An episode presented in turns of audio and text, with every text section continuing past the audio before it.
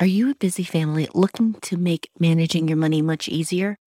Today, get a sneak peek at how we handle our money system and accounts so that we're working towards our goals, even if we have more pressing or urgent things to take care of on the family front or with work.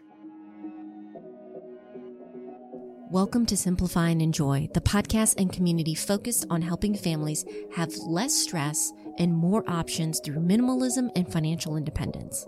I'm your host, Elle Martinez. This podcast is sponsored by Coastal Credit Union. Coastal's mission is to help you live a better life by offering you a better way to bank. Find out how at bankbetter.org.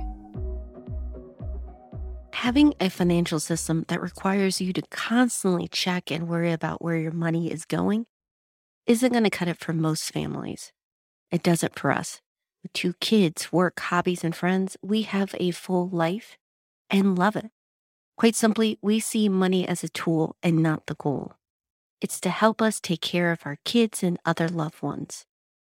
So while I respect those highly detailed spreadsheets with line by line breakdowns of every single cent, I save that for quarterly reviews. Instead, with our financial system, we budget monthly and do weekly checkups on Fridays that are usually just five minutes to make sure everything is running smoothly. It took us some time to build the system, but we're grateful to have it because it allows us to focus on the big stuff. We love it even more considering the past 18 months. Like many of you, not only had we had to deal with the regular day to day, but with COVID, things had shifted. And something that was a big concern for me was making sure that my mom was okay. My mom is a teacher and she does have a respiratory issue. So it's been pretty stressful this past year and a half.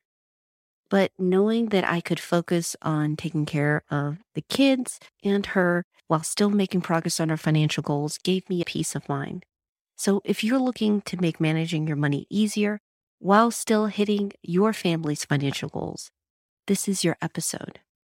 Today, we're discussing key principles that give the framework to our financial system so that we can hit our goals, a quick overview of how our financial system works and how they shift based on the season of life we're in, and then how to keep lifestyle inflation in check while still enjoying some fun. Are you ready? Let's get started.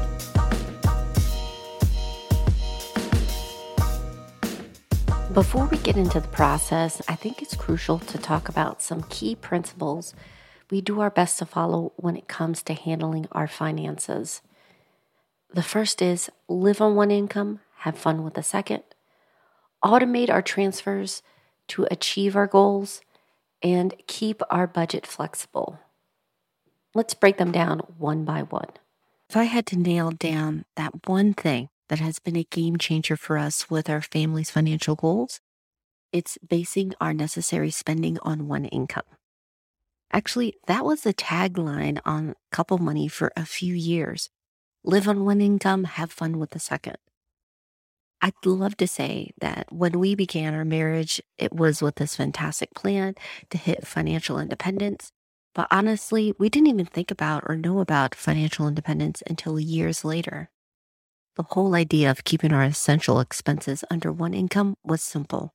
It was a necessity. You see, we met in college, and when we got married, Rob had his first post graduation job, and I just started an internship, which, considering the area, was actually pretty good pay, but we didn't know if it was going to last beyond that semester. So we made a decision. We were going to base our bills on just his income. And then the money that I was bringing in would be used for goals like paying down debt, putting aside some into savings, and yes, having some fun. We did have some friends kind of give us a hard time for being so conservative with our money, but it was the right decision for us, and it did set the tone for our finances together.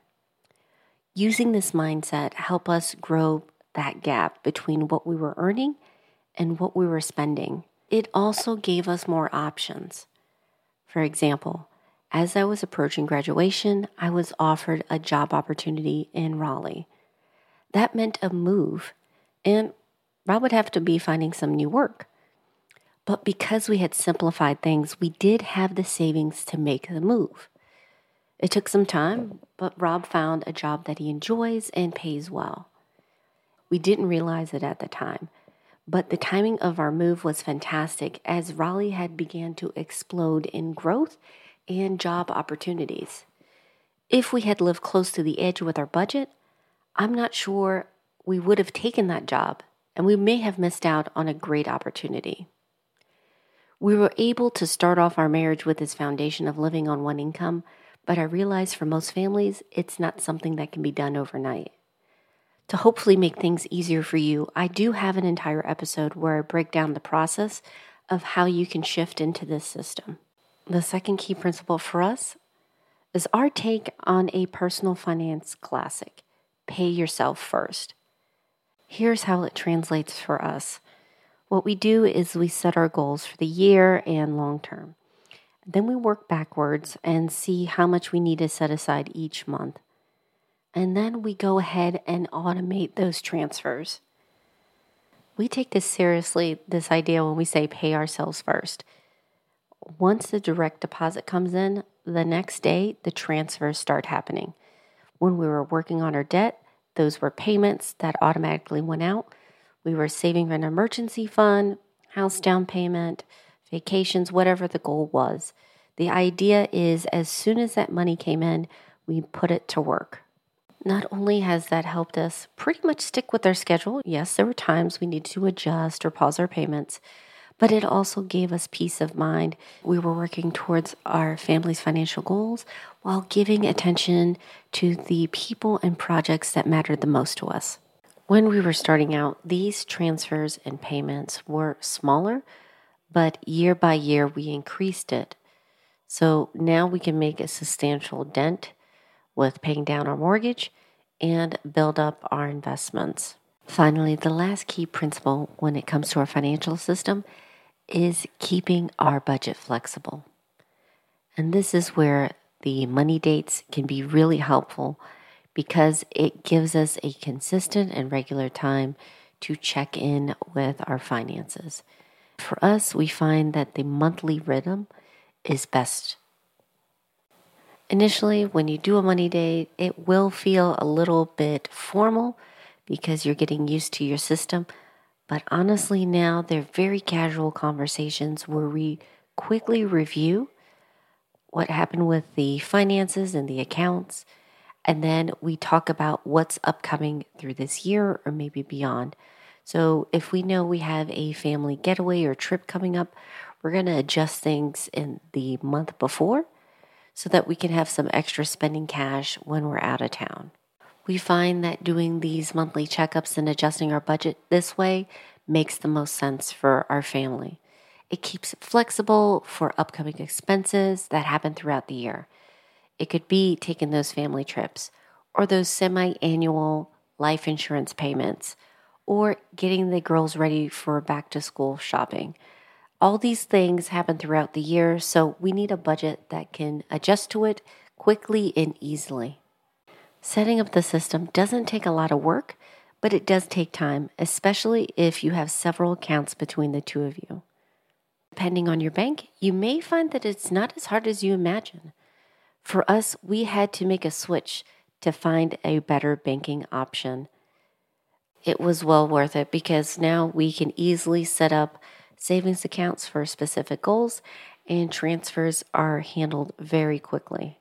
So, there you have it. Those are the three key principles that we have in place with our financial system that's allowed us to hit Coast FI while still having fun and enjoying our time as a family.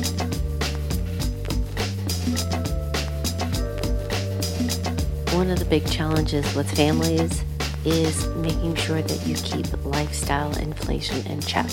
And we're no different with that. Looking at your budget, you can see that it shows up in different ways. As you're earning more money, you may see that you upgrade your car or your home. Perhaps your vacations become much fancier, the destinations much further.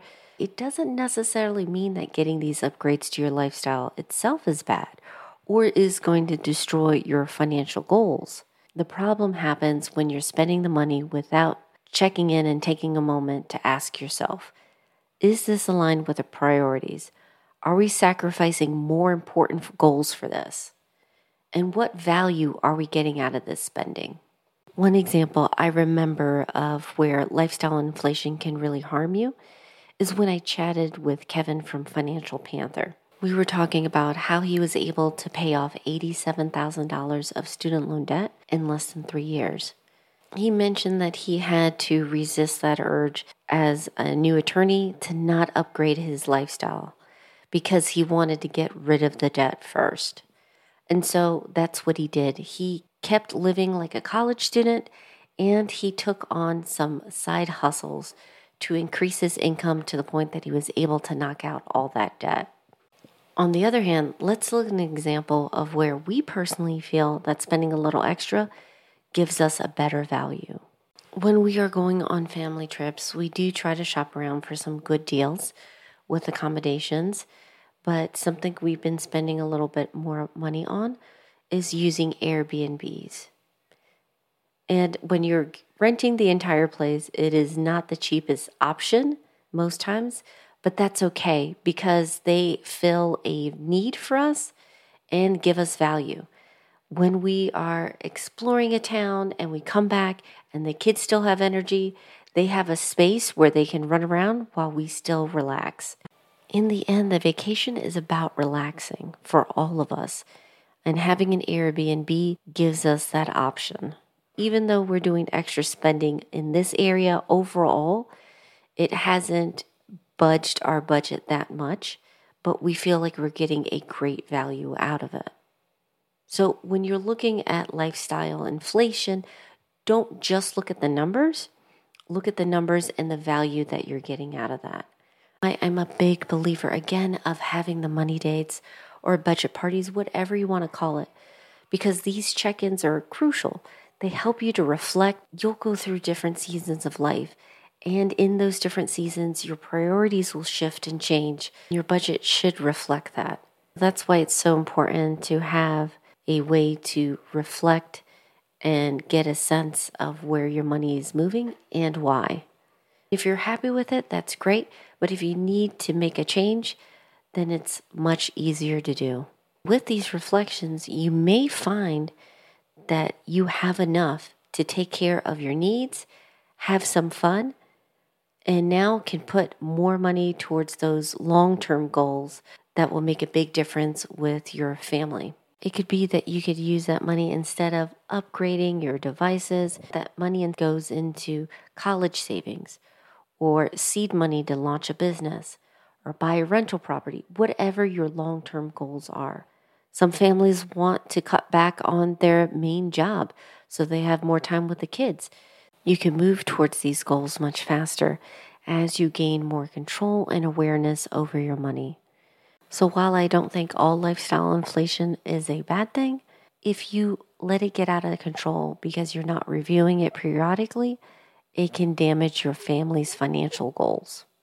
Again, I want you to hit that balance of enjoying your money now but making sure that you're taking care of the people and projects that matter most to you. This segment is brought to you by Coastal Credit Union. If you want to live better, you got to bank better. Find out how at bankbetter.org. Before we wrap up, I want to share a few key takeaways I got from preparing this episode. The first is there is no one size fits all when it comes to your finances the exact budget you use, the tools that you have to keep track of your money, how frequently you do your money dates, all these depend on your family's specific needs and preferences. I wanted to share a bit of our process so that you could get an idea of what works for our family and then take the best ones that make the most sense for yours. The second is bake balance and flexibility into your financial system life happens, especially when you're parents. You understand things can come up with the kids, and you really want to prioritize the most important people in your lives. So your finances need to have enough of a cushion or give that should something happen, you're not needlessly stressed. You also want to make sure that you're including fun in your budget. It may sound counterintuitive, but many families find it much easier to stick with their budget if they have fun included in it. And it doesn't have to be expensive. You can check out the site or on Instagram to get some ideas on affordable things you can do as a family. Finally, accountability matters. Having someone that you could review the budget with, whether it's just you as parents or you're including the kids so they get a better idea of the finances, is helpful.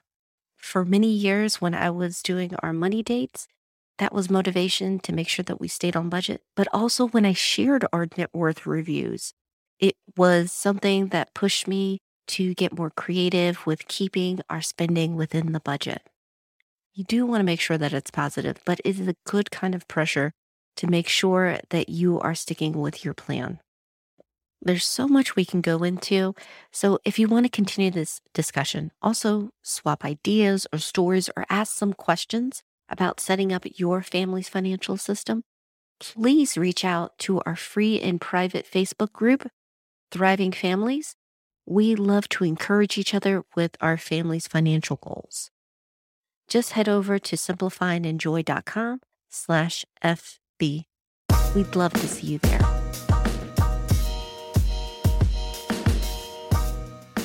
I hope this episode helps you feel more comfortable with creating a financial system that reflects your family's priorities. As always, I'll include links to the resources we mentioned in this episode, plus more over at simplifyandenjoy.com. One thing I briefly mentioned today was how we switched banks. It was a fairly simple process, but it made a huge difference with our financial journey. Not only were we able to avoid needless fees, but we found some great service and competitive rates our money was actually making us money. How well is your bank treating you? If you're not happy and you are ready to move your money, next week's episode will make the process much easier.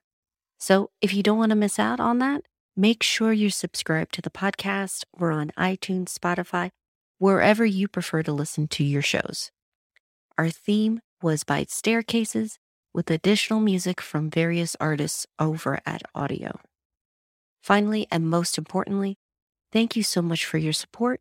If you have a question or topic you want covered on the podcast, please share it with me. Become a VIP. It's free. Just go to simplifyandenjoy.com slash join. I hope you have a wonderful week. Take care. Thank you.